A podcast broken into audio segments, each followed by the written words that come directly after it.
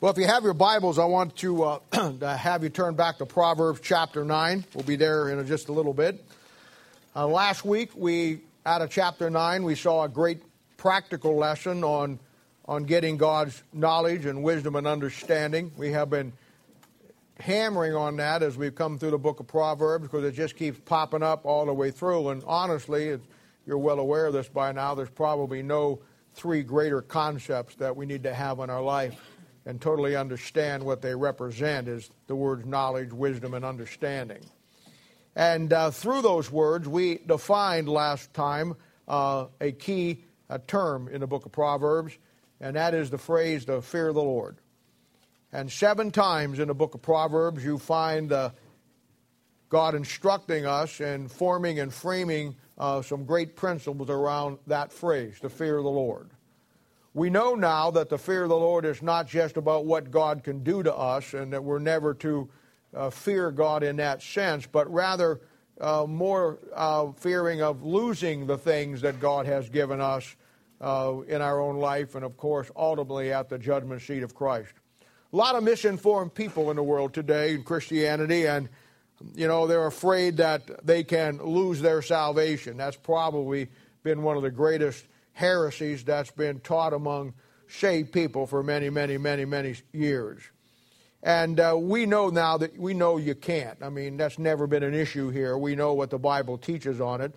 But I say that because, brother, there are some things that, that as a Christian you can lose without ever losing your salvation. And when you lose these things, it actually brings to your mind that you've lost your salvation when you inhabit. You can lose your marriage. Uh, you can lose your wife or you can lose your husband. You can lose your kids and be saved. You can be saved and lose your health. You can be saved and on your way to heaven and lose the power of God in your life. You can be saved and on your way to heaven and lose your joy. You can be saved and Uh, and on your way to heaven and lose your fellowship and your relationship that you have with God on a daily basis. You can certainly, when you get all of these things in your life because we don't follow what God wants us to say, then the next thing that we lose that makes us feel that we've lost our salvation when we really haven't is you lose the assurance of your salvation. And then you can lose your rewards at the judgment seat of Christ and you can lose your millennial inheritance. You might not ever be able to lose the salvation that God has given you, but you can lose the things that come into your life because of your salvation without ever losing that salvation. So people, you know, people, uh, they, they get to the point where they, they don't know the Word of God. They don't understand how it lays out, so they get caught up in this and think that they can lose their salvation. Now, today we're going to finish out chapter 9. Next week we'll start chapter 10. Well, we'll go back now to, uh, you'll see here in just a moment, talking about the foolish woman. We know her by her alias as the strange woman, as we found her in chapter 2, verse 16. We also saw her again in Proverbs chapter 5, verse 20, and again in Proverbs chapter 7, verse 10. Really, she's been all through here up to this point.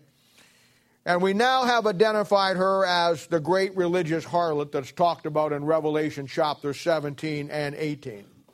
Revelation chapter 17, verse 5, talks about Babylon mystery, the great, the mother of harlots and the abominations of the earth. And we know in the book of Proverbs, as he's laying out, we have two kinds of men. We have a wise man and a foolish man. We also have two women. One will represent the true church of Jesus Christ, the other one will represent the counterfeit of the church of Jesus Christ. And we know that this strange woman of Proverbs, and in this case, uh, we talk about uh, her, we know that she represents all the false religions of the earth down through history and even today. And upon examining them and what they believe, we see that even though they might look different from uh, uh, each other and call themselves by different names or by different denominations, they all originate, when you really put a study to it, they all originate from her as their spiritual mother or their spiritual source. Last couple of Thursday nights ago, somebody asked a question about the Queen of Heaven found in the Old Testament, the book of Jeremiah. And I, I, I showed you how that uh, all through the Old Testament that there was uh, with Baal worship that they, they had to have a, a counterpart to the male figure of God. And so they had to have a female deity. And we explained the reason why and went through all of that. And I showed you that, that almost every false religion, almost without exception, there are a few, but not many, will always have some kind of female deity associated with what they believe, one way or the other. And that's, uh, that is a way that you can begin to spot them.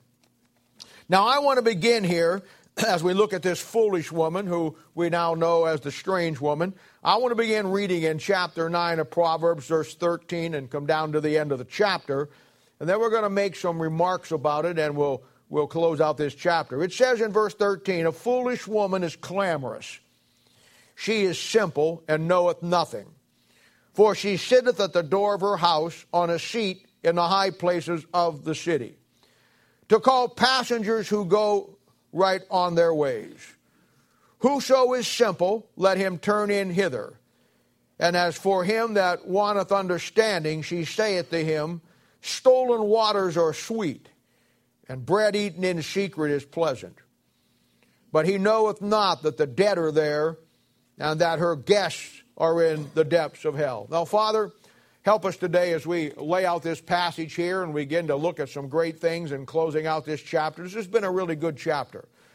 And Lord, has helped us even understand better the three greatest words that a Christian can ever get working for him or her in their life. And that is the understanding or getting knowledge in their life, getting wisdom in their life, and then getting understanding in their life.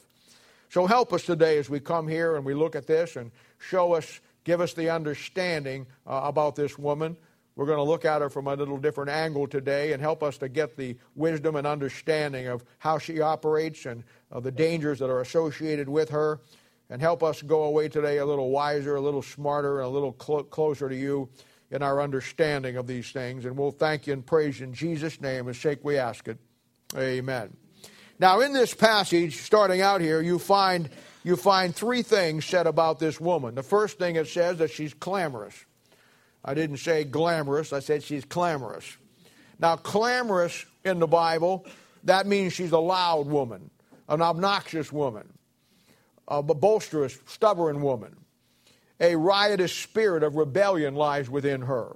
She's clamorous. She's always, we talk about calamity. A calamity, it comes from the word clamorous. That's where it comes from. Then it says that she's simple. She's simple in the sense that she's unteachable, like we've talked about a couple of weeks ago.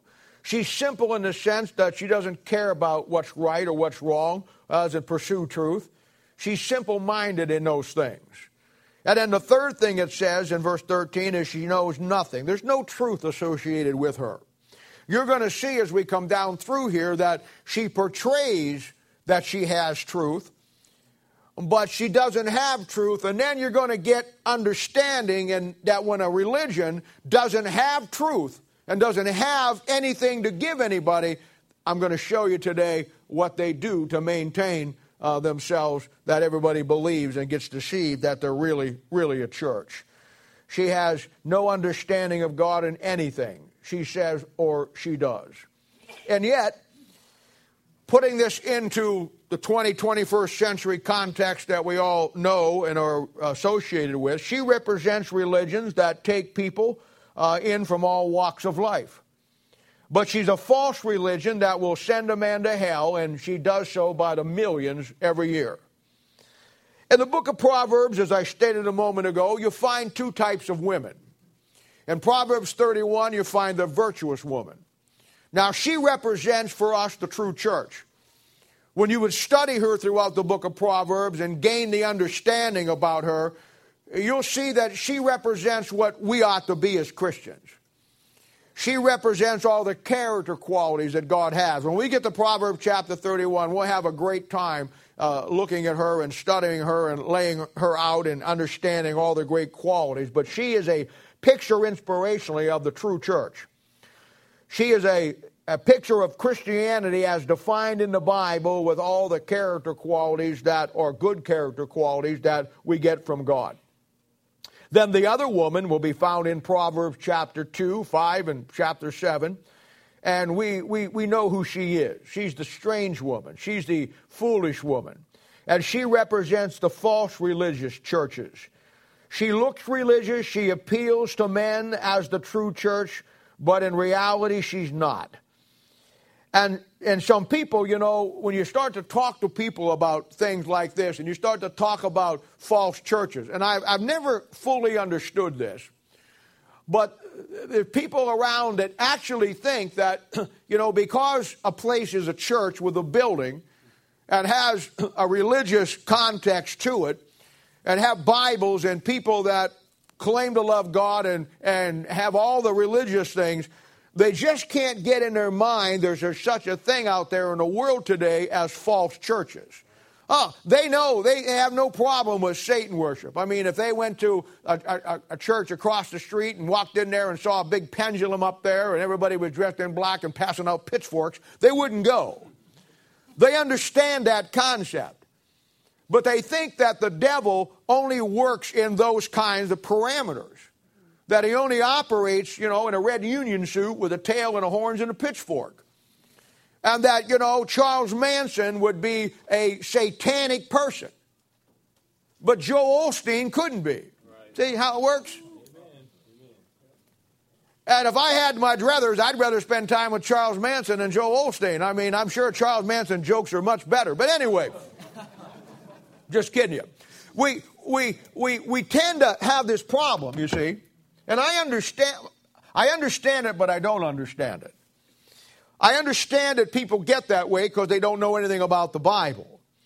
I understand that people get that mindset because they really don't understand that the devil's main sphere of operation has always been religion. They think that the devil's down in the dumps and the bars and, and all the drug addicts and all of that stuff, and that's where he's at. And they always associate the devil with the deep, dark things of sin. I got news for you. Just as most of you would not bother getting tainted by any of that stuff down there, the devil won't either. Amen. That's not his sphere of operation. He's already got those people. No, no. The Bible makes it very clear, like in 2 Corinthians chapter 11, verses 13, 14, and 15. It talks about that Satan has false apostles. He has false religious leaders, workers. He has, he says in 13, for such are false apostles, deceitful workers, transforming themselves into the apostles of Christ. And then he says in verse 14, and it's no marvel. I don't know why it's a marvel to most people. And no marvel that for Satan himself is transformed into an angel of light. Why, the first time the devil shows up in the Bible and he wants to damn the plan of God and damn man's souls to hell for all of eternity, when he came to Eve, he didn't offer a beer. He didn't offer a joint. He didn't offer her to go out and commit some great sin. He simply said the first words out of his mouth, Yea, hath God said. Then he just conveniently changed what God said. He deceived her. And that's what we've got here. The devil's main theme of operation is religion as the angel of light. It says in verse 15 of 2 Corinthians 11, therefore, because of what I already said, it is no great thing if his, he's got ministers. If his ministers also be transformed as the ministers of righteousness, whose end shall be according to their works. Now, I, I, I don't know how much clearer it can get. And yet we, we struggle with things like that. And the reason why we do is because we don't understand the Bible. We don't understand Proverbs. We don't have the understanding that we need. And so when we talk about this lady today, the first thing I want to uh, bring to your attention that I know we've seen her in times past, but there's something different here today that I want to draw your attention to. Where in other passages she's portrayed as a harlot, a lady of the evening, who walks the street at night looking for stupid people to seduce religiously. And we know that the nighttime is a picture of the church age. We've come through all of that.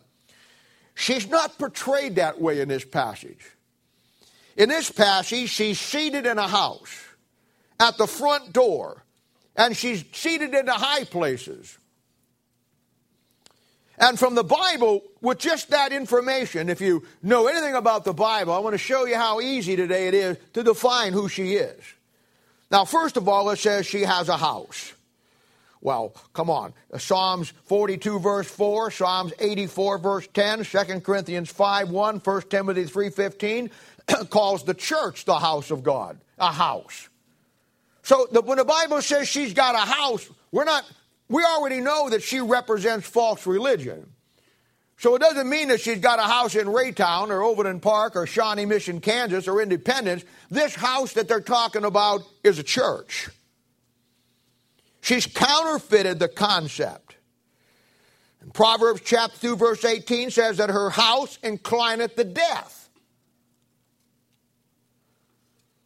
Now I know I know you go to a lot of churches where you get bored stiff and you think you're going to die. And we're not talking about that.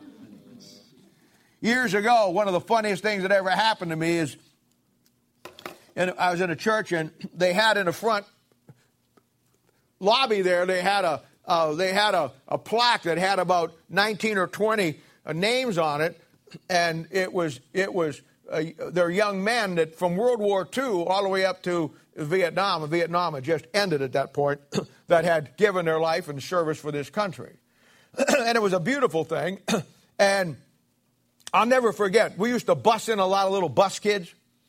And you know, they, they're sweet kids, but they don't know nothing about church. And they're, they're in awe of everything that's going around. And I'll time time I walking down the hall and I saw this little bus kid just looking at that big old plaque up there with all those names on it. And I walked over to him and says, How you doing, son? He says, I'm doing fine. I said, You like that? He says, Yeah. He says, But I don't know what it is. I said, These are all the men of our church who died in the service. He looks at me and says, The morning service or the evening service? Sometimes it seems like you're going to die. That's not what I'm talking about here. Not where I'm going at. The Bible says her house inclineth to death. Proverbs 5 8 says, Come not near, warns us, come not near to the door of her house. Second thing it says here, that she likes the high places. That's an easy one to find in the Bible. In Matthew chapter 23, that great chapter where Christ is taken apart the scribes and the Pharisees, he says in Matthew 23 6, he says that these false religious leaders, these false teachers, these men who have transformed themselves to be something real when they're something not, that they love the uppermost rooms at the feasts and the chief seats in the synagogue. They like being above, higher than everybody else. While everybody else is down here, they like sitting up here. In Ephesians chapter 6, verse 12, it says, Take unto you the whole armor of God that you may be able to stand against the wiles of the devil. For we wrestle, not against flesh and blood, but against principalities, against powers, against the rulers of darkness of this world. Here it comes against spiritual wickedness in high places. If somebody would ask me, Bob, where do you think the devil is at today in this world? And if the Antichrist is alive, and I personally think that he probably is, where do you think that they're hanging out today? My answer would be find the, find the religious organization that is the highest religious organization that the world looks at that is dialed into politics with religion. Somewhere in that mix, that's where he'll be. He's always in the high places. Spiritual wickedness in high places. In the Old Testament, I'm sure you've read about this and probably never really understood it. Now, maybe it'll make more sense to you.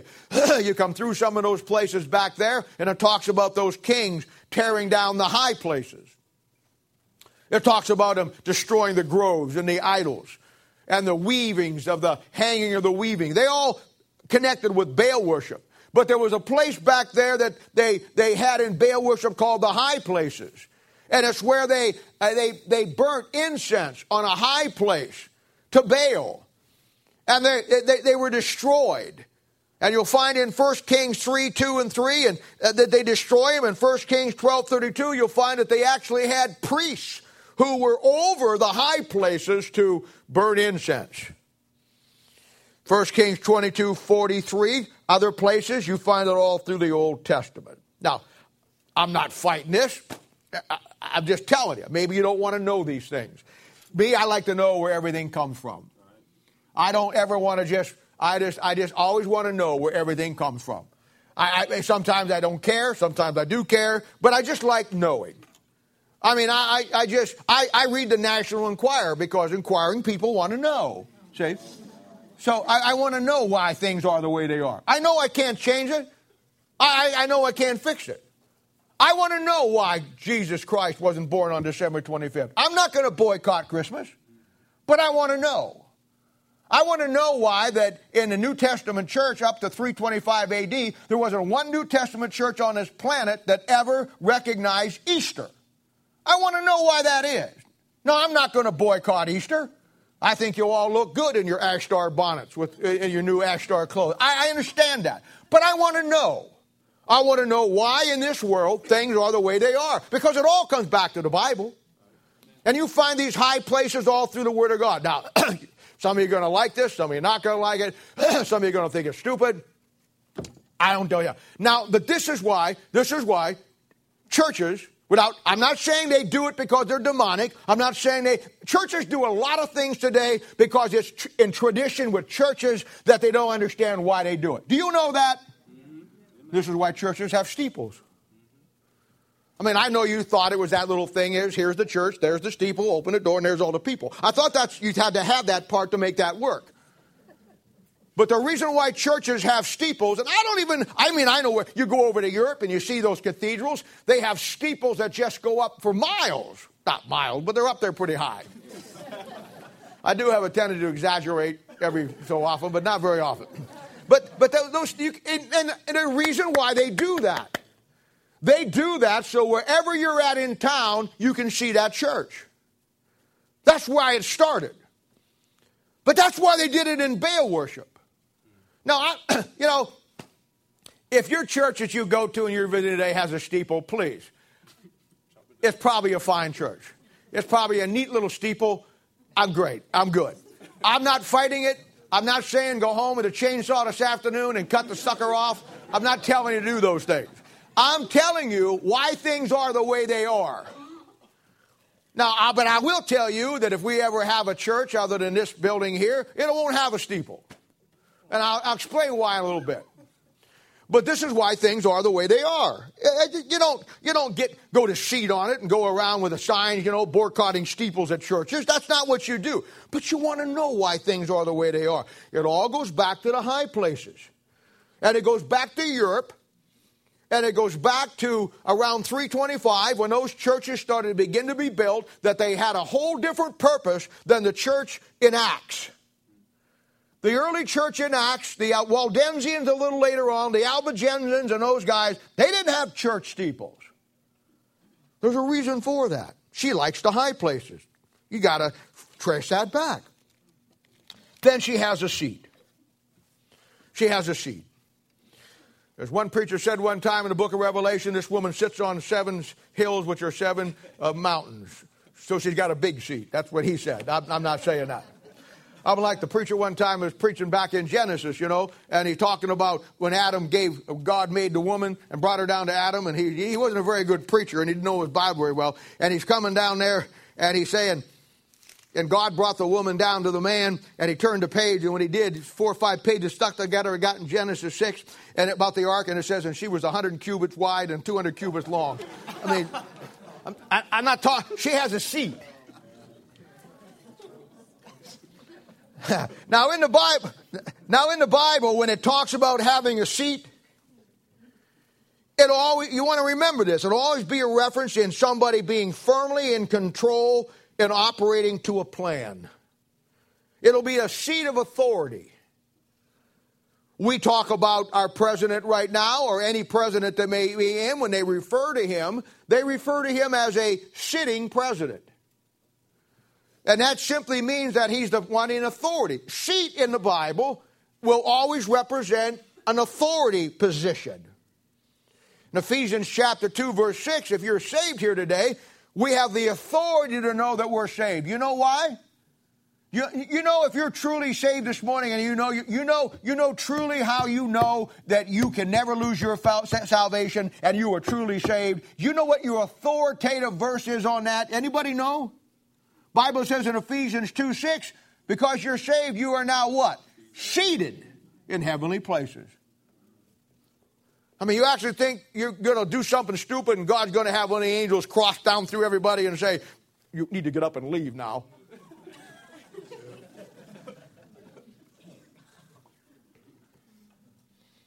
Now, in history, church history, we know that there's seven periods of church history, and you can actually, believe it or not, we've done it when we laid out church history, you can actually trace the beginning of his church, this woman, where she gets that seat. And it's found in the third period of church history, which we know as Pergamus. Pergamus means much marriage. And it's a time where that the majority, I said the majority, God's always had his faithful remnant, but it's a time around 300, 300 to 500 AD where you find that the majority of Christianity leaves the Bible and begins this process of building churches that have nothing to do with God and the Bible. And in Revelation chapter 2, verse 12 and 13, Paul is talking about this very time period in the church period at Pergamus, and here's what he says. And to the angel of the church in Pergamus, write, these things saith he which hath a sharp sword with two edges. I know thy works and where thou dwellest. Here it comes. Even where Satan's seat is. And thou holdest fast my name, and hast not denied my faith, even in those days wherein Antipatus was my faithful martyr, who was slain among you where Satan dwelleth. By 300 AD in Christianity, he has got a firm seat. He has a firm church that's now in operation. Some people have a tough time with that. And this is where you can find him. This will be the strange woman weaving her way into the church in church history with her seat of power and a church. This is 300 years after the death of Christ. 300 years through the process of deviating from the Bible, changing doctrines, throwing out this, putting in this, bringing in this heresy. It took 300 years for her to formulate everything to get it ready to go. But in 325 AD or thereabouts, she now has a firm seat as a church. Look at verse 15 to call passengers who go right on their way. I, I, I always study sentence structure because I think it's very important of how you, how you get out of a verse what, it, what he's trying to say. Notice the structure of this verse people who go right on their way. She, she's not out after the drunks and the sinners of the world, she's already got them. No, what she's after are the ones who, who have the ability to do right and take them and seduce them religiously, and then through her subduction destroys them. She wants to take the young man that is a good man, but he's void of understanding. Proverbs chapter 5 and Proverbs chapter 7. Yet he may have some good character to him. He may have some principles in his life. He may be a moral man. And then through the religious system that is false of illusion, and I'm going to show you the illusion here in just a little bit. Bring him into her house and destroy him and take him to hell with all the right things in his life except the God of the Bible. She's looking for a good, moral, upstanding, family loving, principled man who does good things for people, helps people, has good set of moral, yet he winds up in the lake of fire by following her church. And let me tell you something, the world is filled with them today. Now, a couple of weeks back, I talked about how that God can't go more than a couple chapters without giving an invitation. This woman is good at invitations too. Now we're going to look at her invitation. She counterfeits everything. Look at verse 16. Whoso is simple, let him turn in hither. And as for him that wanteth understanding, she saith. Now here it comes. Here's her instructions To the simple men and women of this planet who are void of understanding, here's her instructions to fool them that they think they're getting understanding when reality, God has nothing to do with it. We have seen this guy before, chapter 5 and chapter 7. Now, what follows here is the modern day doctrine and philosophy and the teaching of churches today that are false churches. And you noticed I haven't named any churches, and I'm not going to. I figure I'll offend you enough by what I'm saying without offending you all the way. So I'll kind of dial it back. There was a time in my life when I would have gave out names and telephone numbers, but uh, that, you know what, I matured a little bit. And I wouldn't want to embarrass some of these churches for anything in the world, so I just you know, I know, I know. I'm, I'm, a, I'm a liberal in some ways. I've been, you know, I, I just, I should never had went to that Democratic convention a couple years ago. But anyway, all false churches do what I'm about to tell you. Now, here's the other little side note I want to put in. A lot of Baptist churches do it too. The difference is that Baptist churches, and I can pick on Baptist churches because I'm a Baptist, so I'll say that. But Baptist churches have a tendency, uh, even though they teach salvation and they have uh, the Bible and they have a truth, they have a tendency to forsake a lot of their truth and put these things in because they see it out there in the world of religion and they think it works. And we'll talk about that as we come down through here. And some Baptist churches fall into this. And I'm, again, I'm not going to name Baptist churches out there that I think do. I'll, I'll let you if you got any brains at all, you can put it together yourself. But this is an invitation of a worldly Christianity to go to church, yet keep the things of the world in your church. Now, building a church probably has never been easy. And building a church today, a biblical church, is not very easy either. But I'll tell you the easiest way to build a church is just to let all the world bring its stuff into the church and still call yourself a Christian. You'll pack them out. See, as long as you can bring the world in, everybody's going to come. It's when you got to shut the door and say you got to change some things about you that you're going to run into some problems.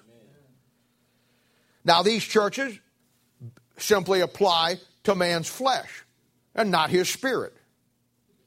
And because he has no absolute standard, he lost the Bible, he has no final authority to define all of these things, then he gets caught up into it. They appeal to man's sight, what he sees, and his emotion, what he feels, but never appeal in their ministry to his spirit or his conscience or his heart.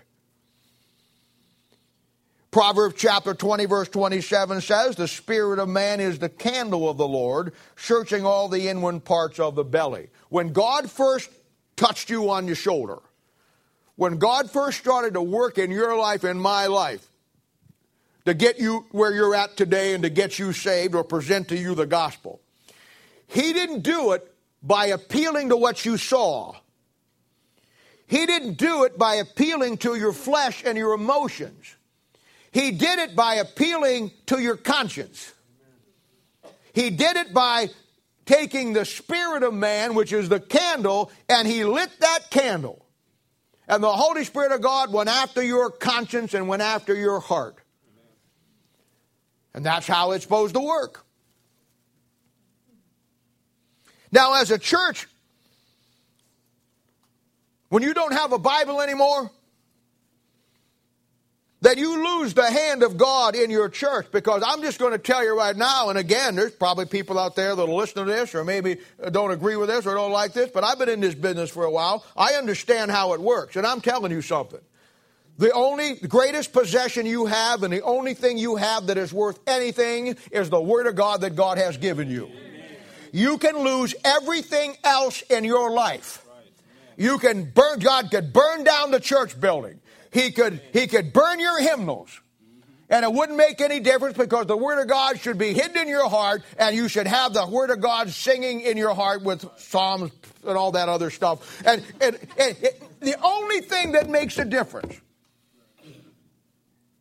He can bust your candle and he can break your beads. You didn't need him anyhow. The only thing you got and the only thing I got, and I'll take one step further, the only thing this church has got is the book that God gave us. You lose that book and you are done. And when they threw the Word of God out, they were done. I've given you before, and I'm not going to dwell on it today, but there's seven things that you lose when you lose your Bible. There's seven things that you lose. Bible talks about that we as God's people, uh, when you get into the Bible, the God starts to work in you and He furnishes you. Yet the Bible says in 2 Timothy 3.16 that when you lose the Bible, there's no furnishings.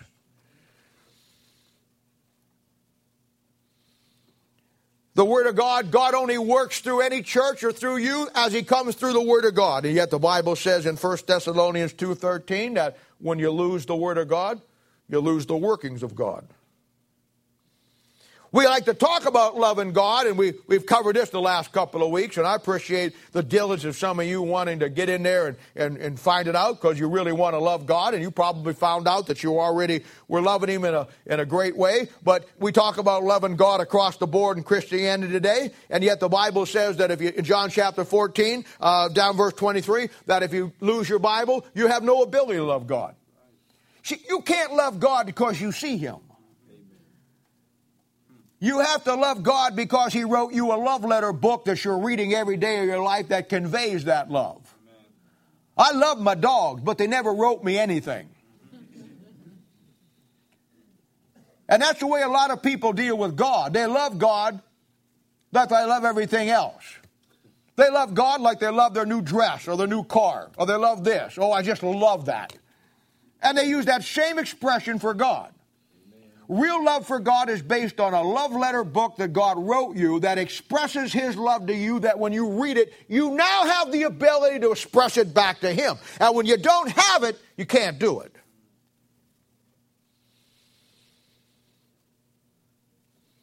We talk about prayer. People pray all the time. Oh, every church out there has got a prayer circle, got people pray. They pray for this, they pray for that. But yet the Bible says in John chapter 15, uh, verse 7, if you don't have the Word of God, you have no prayer life. People look around and, and wonder why that some of the, you know, they got to do some of the things they do in churches to get crowds to come. And I'll, and I'll get into this in just a little bit, but I'll tell you one of the reasons why they do it, because a guy couldn't preach his way out of a wet paper bag, that's why. Because when you lose the Word of God, Joshua chapter 1, you lose the power in preaching.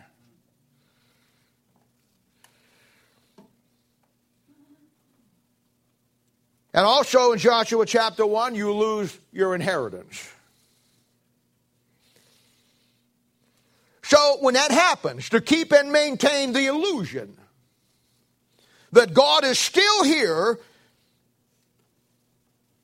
they give you something instead of the Bible, and they appeal to our flesh. They appeal to your sight. They appeal to your senses, but never to your spirit. And they take all those things to your flesh and they try to make it a phony spiritual experience. And those without understanding never figure it out. You put on a first class show with all the trimmings that anybody in their right mind would look around without understanding and say, How could not God be here in all of this? This is incredible. You simply make God and the Christian life tangible things, things you can reach out and touch. Physical things that you can put your hands on. Never mind don't ever let them find out. Never mind the Bible teaches that real Christianity is not about anything made with hands.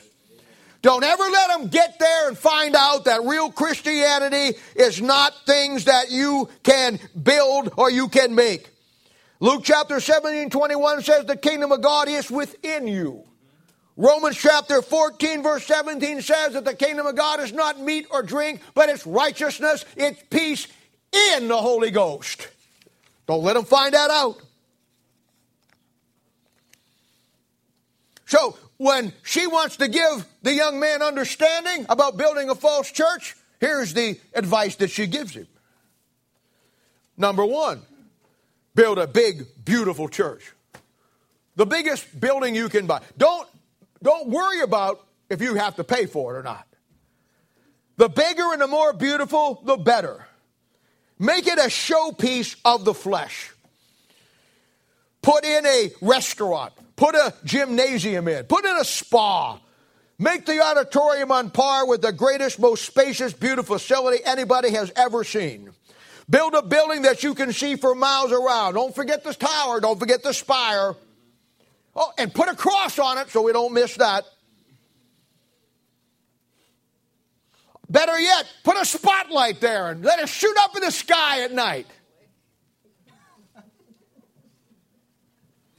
Spend a hundred million dollars on it. People will come from all over to be part of this great religious experience. But don't ever let them find out. Don't ever let them find out. And never mind the fact that in the Old Testament, the glory of God pilgrimaged through this world in a plain old tent. Don't ever let them figure out that as God's people were wandering through this life, that the real glory and the beauty of God wasn't in some building that they made. The real glory and the building of God was in a tent that looked like was made up of huge camouflage nets. And if you'd walk down through a hundred tents, you wouldn't be able to tell the tent that had God's stuff in it from all the other tents. But you know when you would know that you found God? When you got inside, brother, because the glory of God was never on the outside, but it was on the inside. And when you got inside, you saw that the real concept of God is not about something we build. And somebody says, Well, Bob, what do you do with Solomon's temple? That's a picture of the millennium. That's your problem. When that Ark of the Covenant and the things of God was moving across this planet, it was in an old tent. When it finally got to a fixed spot, it was in Jerusalem and a temple. And right now, we are the temple of God, and we ought to be wandering all around this world, and we ought to just look like the world, but not be like the world to reach the world. But when He comes back, the glory of God that is in you right now will be in Jerusalem in a fixed temple. Your problem is you got no understanding. Second thing, get your praise band. Get your praise singers. Get the best, most talented people you can find. Build your whole program around worship and praise through music. Now that's spiritual. How in the world could anybody ever argue? They just sang the most beautiful song I mean, the music is just unbelievable. It's incredible. Feel the power of God resonating through our Bose speakers. Feel the power of God coming out of our woofers. I don't know what a woofer is.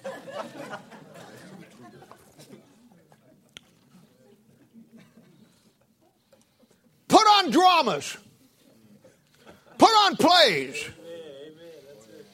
Make them about God. At Christmas, put on a big pageant. In Easter, put on a big pageant. Have cantates or cantatas.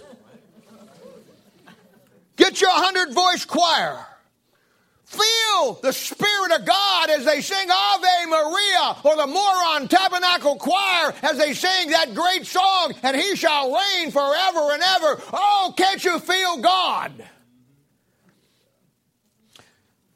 Whatever you do, whatever you do, never let them find out that true worship is not about music. But never let them find out that the Bible says in John chapter 4, 24, that we worship God in spirit and truth.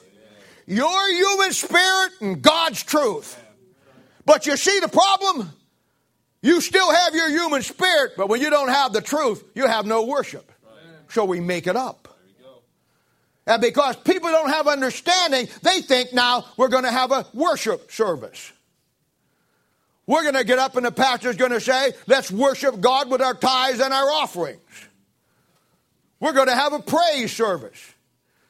Don't ever let anybody figure out that there's no such thing as a worship service, there's no such thing as a praise service, and you can't worship God with your tithes and offering if you wanted to. Worship exists in your heart and your personal relationship and your walk with God, and it may express itself in music, it may express itself, but it has to start with that book. That's where worship is in the Bible. Don't tell them that. Jonah, don't, don't tell them that.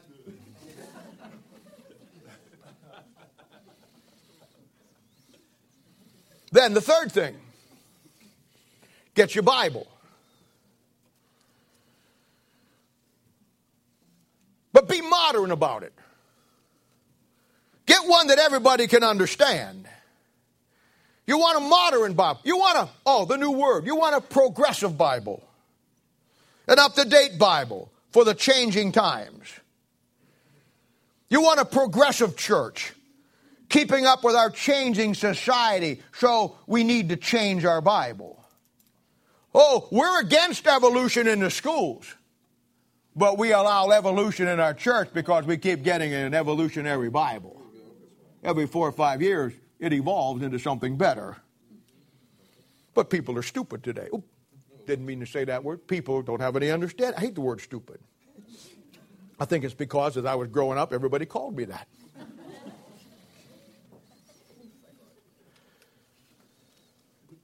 It doesn't matter that you get 20 or 30 different versions of the Bible and none of them match. That the verses don't even mean the same. It doesn't matter because you're not going to get that serious with the Bible anyhow. You're not looking for doctrinal truth, you're looking for just general truth. Well, I, I don't know. I don't know. I'll just tell you right now, we're not about general truth. Amen. We're about doctrine. Right. We want to know what the Bible says. What was sin 30, 40 years ago, no longer sin today. So you got to get a Bible that stays up with the times. You have to change the message so you don't offend anybody. You got to change the message to fit the progressiveness of man's intellect. Don't forget this get you a big screen. No, get, wait, three or four of them. Make Christianity convenient. We'll put the Bible up, verses up on the screen so you don't have to bring your Bible to church anymore. We'll put the song up there, there, you know, that you don't even have to uh, have the, the, the, hymn book anymore. But we don't sing the hymns anyhow. It's all this modern stuff, man. Feel it? I feel it coming on. I feel it coming on.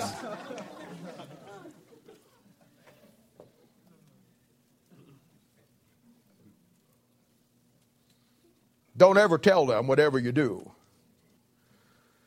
Don't ever tell them whatever you do that as God's people, we need something in our lives that never changes. The world will change. It always has. It's on a course of degeneration and it's only getting worse. And the woman brought this into the church. She brought it into the, the, her church and then it's moved into the other churches. And I'm here to tell you today, I'll stand in stark uh, against that because I'm telling you, what you and I need more than anything else in a changing world is something that doesn't change. Whether you know it or not, you need an anchor for your soul. You need an anchor for your family. You need an anchor for your life every day. You need a rock, not only of your salvation, but a rock that will get you through every day of your life. As the old song says that nobody sings anymore, you need a firm foundation. My Bible is an anvil of steel that all the hammers of this world have been broken on. A book that discerns in the thoughts of man's heart something that never changes. And I know why they don't like it. I know they want to why they want to bring in. They want they want to they want to bring a Bible in that they can control. You know you can't control this one. But all the other ones out there you can control. You can get in there, boy, and make it say whatever you want to say. But this is the only book on the planet, the only book in the world that man cannot control. It will control you or it will crush you. It's the only book on planet Earth that when you begin to read it, it begins to read you. And it discerns the thoughts and the intents of our heart. That's what we need. The Word of God is tested through the ages and it still stands today. Heaven and earth may pass away, but the Word of God abideth forever. Don't let them find that out. Don't let them find that out. Now, here's the next thing you need to get the fourth thing. She's given us instructions. And I see it today, so I know what the instructions are. You got to do this. This is her instructions to the young, simple one without any understanding. Now, you got a church, you got a choir, you got music, you got all the things, you got a Bible. Now you have to have a sermon. And let me say, every sermon should be a long three point outline. This is what she's telling you. Point number one of your sermon keep it short. Don't go more than 15 minutes. It's all right to spend 50 minutes on music and 30 minutes about give more money.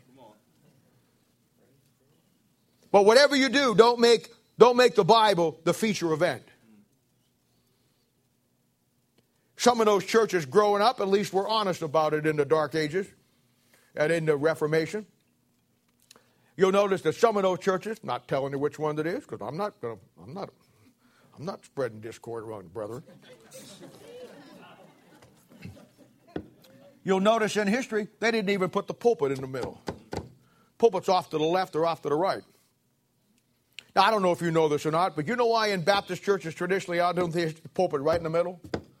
And not off at the left like some of them, or off to the right where the guy looked like he's hanging out of a window?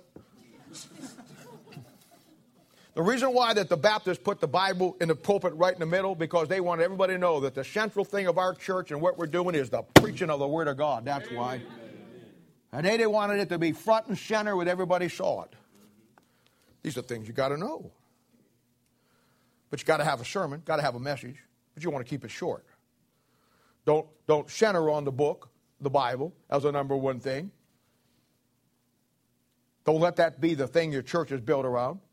There's no entertainment in that. And the truth of the matter is, they couldn't preach their way out of a wet paper bag anyhow, so it doesn't matter that they have a wept up message. These little guys running around with little, little sermonettes, you know, that they put on a little cassettes that you could listen to in your radio. Second point is keep it warm and fuzzy. You want folks to feel good. You want folks to feel good about themselves. You want them to know that whatever you're going through right now couldn't be your fault. Couldn't be. They want you to know that just, just wait long enough, you know, and because you're a good purpose and a right person and just keep loving God, that one day God come down and fix all your problems. Just wait, God will deliver you. You're okay. Just keep coming. And in time, God will give you the victory. God deals out blessings like the federal government gives out food stamps. It'll get to you in time. Don't ever forget, we're victims. Whatever you're going through in life couldn't be your fault. I mean, when you were a kid growing up, your mom denied you any, any, any real breakfast. So you not only grew up scrawny, but you never had cereal. So then you turned into a serial killer when you got older. I get it. I understand. You're a victim. It'll always be my ex wife or my ex husband. It'll always be the people at work. It'll always be, well, the, the, somebody else's kids at school. It'll always be, well, you know, that kid made my kid bad. It'll always be the people. You know, you you always want to you always want to let people know that, that you are the victim. Then you always want to just bathe them in sympathy. Body wash them in nice clean water and make them feel good and blow on them and dry them off. Third thing you want to tell you is you want to keep your message positive. Whatever you do, whatever you do, avoid the following subjects in your preaching. Never preach on hell. Hell's a bygone thing. Nobody believes in hell anymore, except the people that are down there.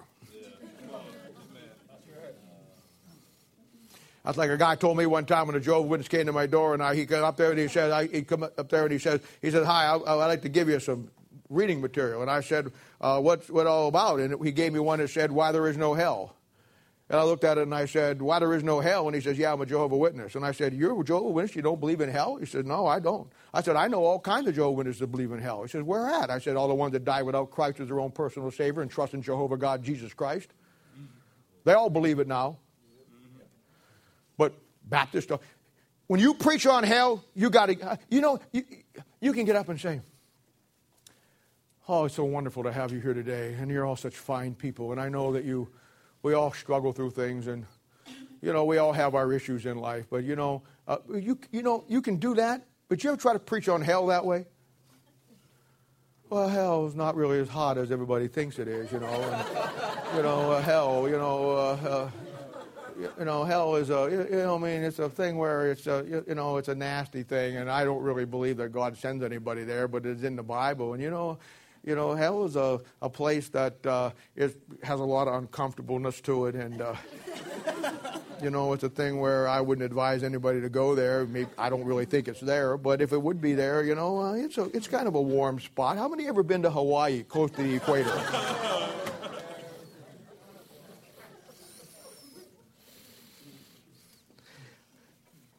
You got to preach when you preach about hell. There is no halfway measures to it. There's no mamsy pamsy positive stuff about hell. Hell is the most degenerate place that a man can ever wind up, and it's the place where every degenerate man winds up unless they trust Christ as their own personal Savior. Second thing you don't ever preach on, don't preach on sin. There ain't no sin anymore. I haven't met a sinner in 25 years. I met people that have shortcomings. I met people that have special challenges. Closest that I ever got to sin in the last 30 years is somebody says, Well, I've got some faults. We will use any word we can to avoid the word sin today. Amen. There is no sin. Amen.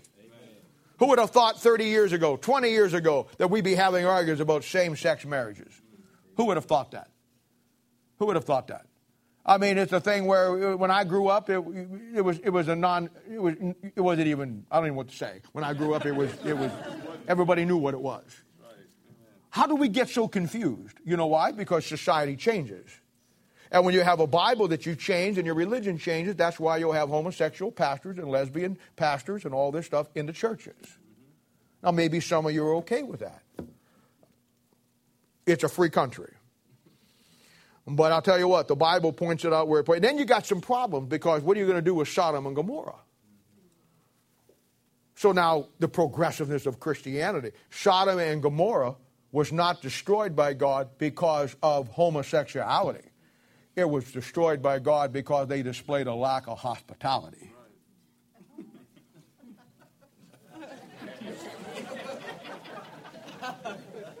Hospitality was not their problem.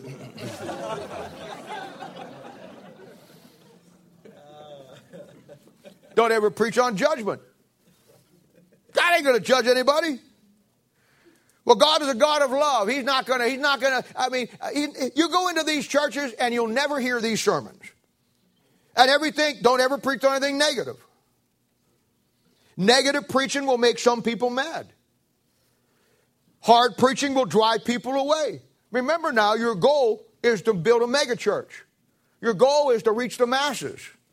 Your philosophy is the end justifies the means.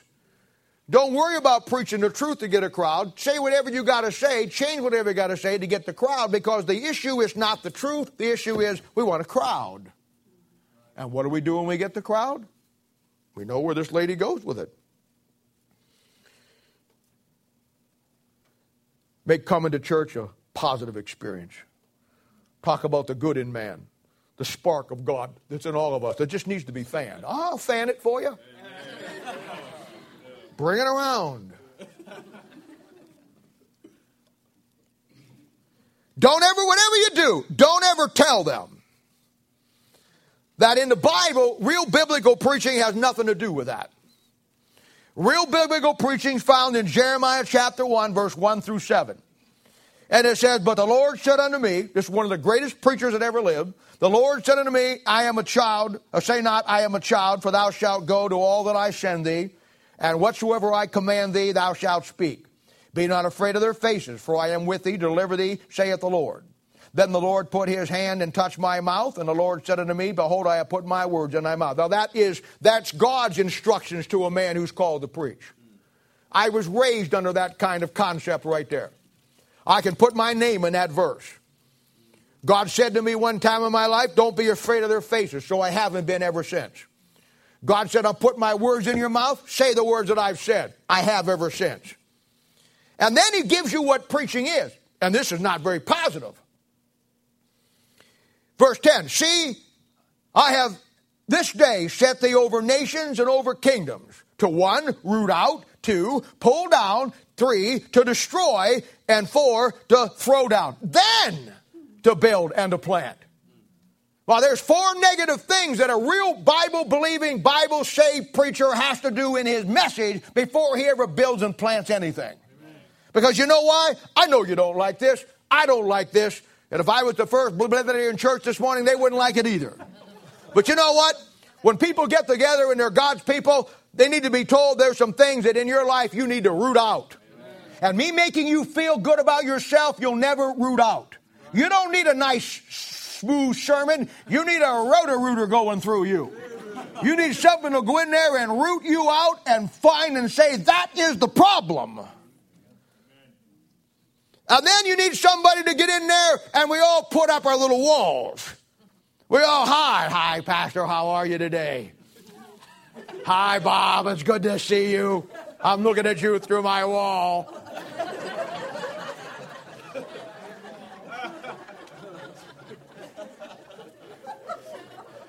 You know what a real preacher does?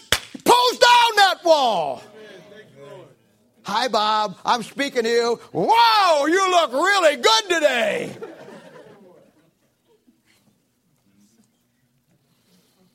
Now then to destroy. You know, there's some things that we need to destroy in our lives today. Amen.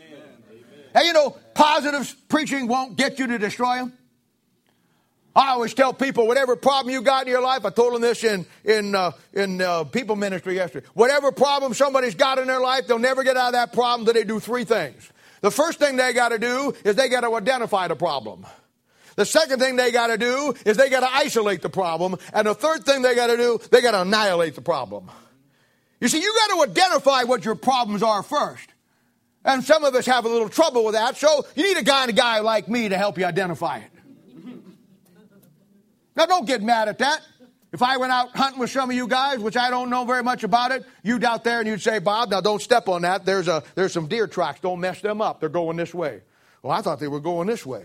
No, they're going this way. How do you know that? Because there's some things right there and you got to follow that. Okay. If I go fishing with some of you guys, you say, I'd be ready to catch, oh, don't do it there. There ain't no fish there. We got to get over here.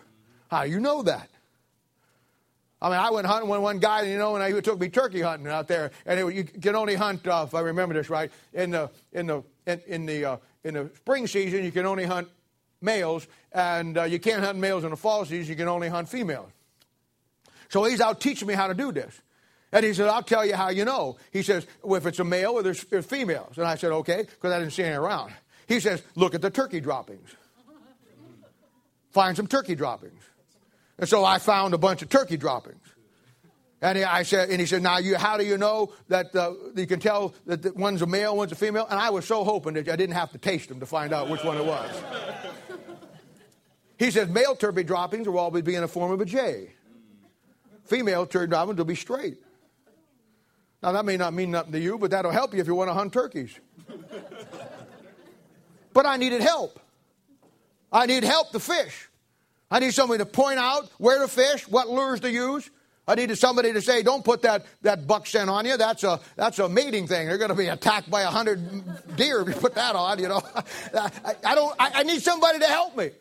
There's a lot of things in life I don't know anything about, and you have to help me. But I'm telling you, when it comes to preaching, there's some things I have to help you identify. Amen. But we don't want to identify them. And then there's some things that you and I, once we identify it, we have to isolate it. And we don't want to do that. We always want to work on the problems in our life that are not the real problems. You ever notice that? Yeah. Amen. Well, I got this problem that's really bad, but uh, I'm going to work, work on this one. Fix that carpet, Steve, will you? And I'm telling you, nothing negative. You got to root out. You got to pull down. You got to destroy. You got to throw down. And when you get to that point, then you can build and plant. Trying to build and plant people's lives without going through the first four is a waste of energy and time. But that's where we're at today. Now, once she gets you into her church and you want understanding, she deceives you by giving you all the things that have nothing to do with God. And here's how she does it. Look at verse 17. Stolen waters are sweet, and bread eaten in secret is pleasant. See, rule number one is steal all the things from the Bible and God that make you look real, and leave the things that when you preach them, they make you really real. Steal faith, steal worship, steal praise, steal love, steal God, and then redefine what they mean. Take them out of the Bible, reduce them to a non offensive, redefined term. Make them a position that you'll never be offensive to anybody or make them mad because you don't want to lose people. Because when you lose people, you lose money. And with all the grandiose things you want to do, you got to have money because, as the old saying is, no bucks, no Buck Rogers. But it all looks so good and positive. Why, this church is just as I imagined God to be large holy, decorated with all kinds of things. I'm in the presence of God.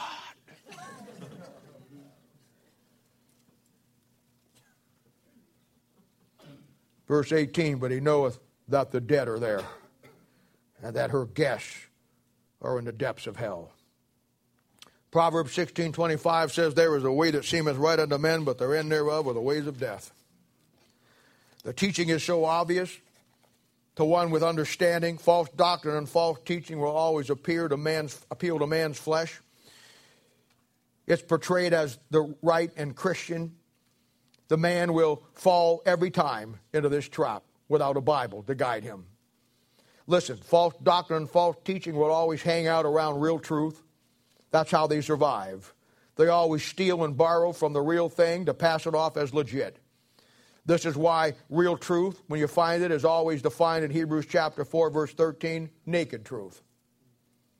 It hides behind nothing, it cloaks itself with nothing. It will stand on its own. It needs no props or illusions to pass it off as real. It is always plain and it is always simple to those who read it. People need to go to church to hear truth, not to be entertained. I'm not in the I'm in the preaching business. I'm not in the entertainment business. Verse 18 says, But he knoweth not that the dead are there, and that he her guests are in the depths of hell. Listen. This queen of heaven holds a banquet every Sunday morning and Sunday night, feasting on the dead in hell. Beneath a popular, attractive, enchanting, bewitching, enticing, and alluring veneer, there lies the worm that dieth not and the fire that is not quenched and the printed invitations to this banquet are passed out every Sunday on beautiful printed orders of service that lead you straight to hell. Human nature is such that you can build a church of 10,000 people if you just never preach on sin. Never preach on negative things. Stay positive. Look only for the good in people without ever preaching on sin. If you bring the worldly things in, man, you'll pack the place out. Who wouldn't want to come to a church that you can still social drink, still do all the things that the world does? Who wouldn't want to be part of that? Why, old Billy Sunday's probably rolling over in his grave right now. But you know what the real tragedy is? Nobody even knows who Billy Sunday was anymore. One man single handedly brought in prohibition by preaching on the ills of liquor. He was wrong. Him and J. Frank Norris. J. Frank Norris and Mordecai Ham. Mordecai Ham and Gypsy Smith. Gypsy Smith and Sam Jones. Sam Jones and Bob Jones Sr., all wasted an enormous amount of time preaching on sin. If they'd just been born a little bit later or wait a little longer, they wouldn't be sin anymore. See the problem we got? Wow, the Bible truth and Christianity has really changed. We're progressive. We've evolved. The sins of the church that they used to preach on just brought all into the church, and now it's not a problem anymore. That sounds familiar, like 325 AD with Pergamos. Listen, this old gal will put out a grand invitation to get understanding, all right, but it won't be God's. It'll be the invitation to send you to hell if you're unsaved and strip you, if you're saved, of every millennial reward you'd ever have. You know, I, I never read that passage or think about these things that I don't think about a story a true story that I read about 25 years ago. I read it in the Kansas City Star. It was a story about a tragic story that took place out in Kansas someplace. Can't remember where it was. But there was two boys. They were brothers, about 11 and 12. And uh, they lived on a farm out there someplace in Kansas. And after the chores were done every day, they always enjoyed going down to the Kaw River and jumping in and going for a swim. And that cool water was always good because it can get hot in Kansas. And on this particular day, the older brother told his, his younger brother that he had found a, a better spot to swim in. And they were all excited about it. A place where they had a high bluff that they could run and jump off and, and get into the water, and it was a, just a great place. Well, when they got off from work that afternoon, uh, later in the afternoon, and they took off down there, when they got there, the older boy, he just, he just stripped off his clothes and he went running and took a leap off the bluff, calling for that younger one to follow. But the younger boy hesitated. The bluff was pretty high, and he was a pretty little guy. But he watched his brother hit the water and go under the surface and with a big splash and watched him go under. But the older boy didn't come up. Seconds turned into minutes, and after about four or five minutes, he began to see a red trickle of stain of blood come up from the spot where he jumped in. He ran home and alerted his parents, who called the sheriff, who called the fire department, and everybody came to that scene along the river, the Kaw River. The rescuers went into the water, but the water, the Kaw River is such a muddy river, they couldn't see anything. Finally, they got to the spot where they said he went down, and they kind of went straight down there. And when they went down there, they found that the boy had jumped off of that, off of that bluff. And going down about six feet under the water, they found him dead. He'd hit the water and went down to the bottom, and he impaled himself on a sharp tree limb of a large tree stump that was underneath the water. And because the water was so muddy, not very clear, the boy could not see what danger was just below the surface. You know, I've thought often on that over the years, on that story. And I thought how that that story is just like false churches and false religions. They always muddy the water. They never want you to see the impending death that's just under the surface. They want to portray it as a fun time, a positive time, just like this little kid. Oh, we're going to have fun. Here's a high bluff. We can jump off. We can get into the water. It'll be great. But he never knew and understood because of the muddiness of the water that right underneath there, right under the level, was that spike waiting to impale him to take his life. And false religion will do the same thing. It'll always muddy the waters. It'll never show you what clearly is the truth. It'll always muddy the water so you can't what's really see underneath.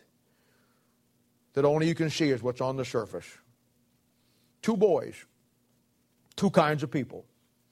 One jumped right in, threw caution to the wind, lost his life. The other one hesitated, and he lived. Two types of people in the Bible.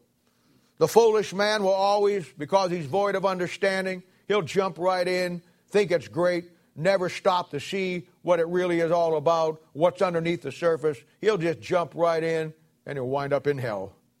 The wise man, he'll hesitate. He's got gut understand. He knows what to look for. He knows what the real thing is. So he's not going to be easily fooled. And he won't be fooled by the muddy waters. He'll learn how to clear away the mud and wait till the mud settles to see what he's really got before he jumps in. One died and goes to hell. One dies and goes to heaven. It's just that simple. And there you have Proverbs chapter 9, and we'll end there, and next time we'll get into chapter 10. Now, we're dismissed here in a moment. Please take the time, families, to sign up for the Halloween things back there and the singles that are going to help me, and, and then make sure that you understand that we'll start, restart here, calling you up here in about 10 minutes. Let's have a word of prayer and we'll be dismissed. Father, we thank you and praise you for this great passage and for all that it means to us. Thank you, Father, for giving us the truth and for giving us the Word of God that we know that no matter what happens in this world, the Word of God never changes. And will never change. Lord, I believe today what I believed 40 years ago.